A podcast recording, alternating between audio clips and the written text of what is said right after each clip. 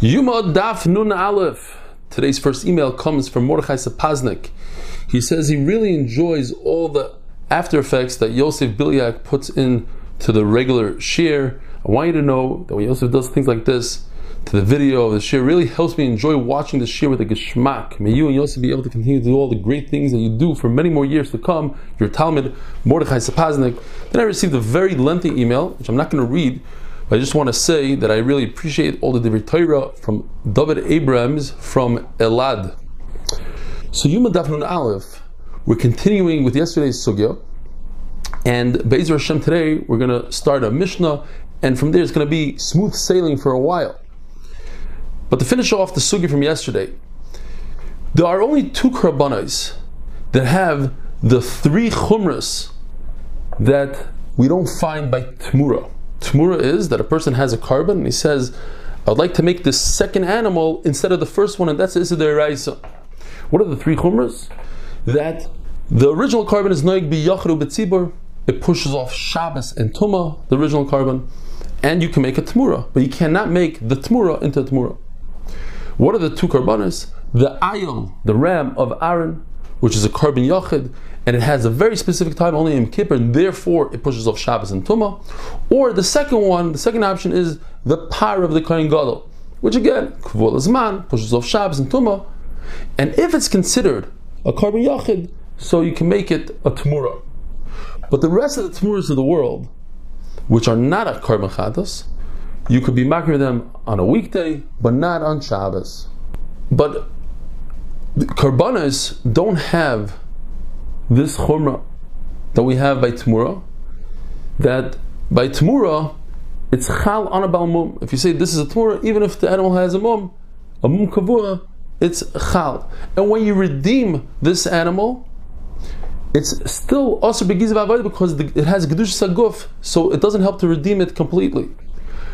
But a b'charim meiser, which are not Tmura, they their gedush is chal, the b'char is chal when it's born, and the Meiser is Chal Tachashifto as it comes out of the pen.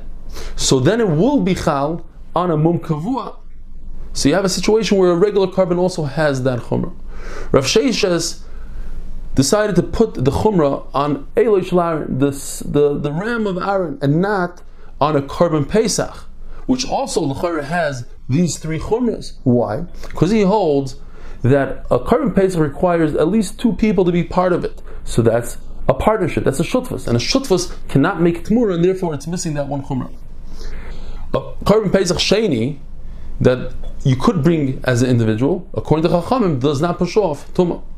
We learned the other day that a korban chagiga is considered a korban tzibur. Why? Because Klal Yisrael as a rabbin brings many of these korbanos. So why isn't the korban pesach considered a korban tzibur? Because we're referring to the korban pesach sheni, which also comes by with only one individual. And like Amanda says that Pesach Sheni pushes off Shabbos and Tumah because the Torah gave you an opportunity to do the Korban Pesach when you tar in the first Pesach, and you, you were tummy then, so gave you another opportunity. But if you're still tummy, you should do it betumah. But the Tanakhama says no. The Torah, you see from the Torah, the Torah doesn't want you to do it when you're tummy. That's why I gave you Pesach Sheni. If you're tummy the Pesach Sheni, you can't do it betumah. The Torah says Asher loy three times. One time is to say that the Kohen Gadol has to buy his par with his own money and not from the communal money.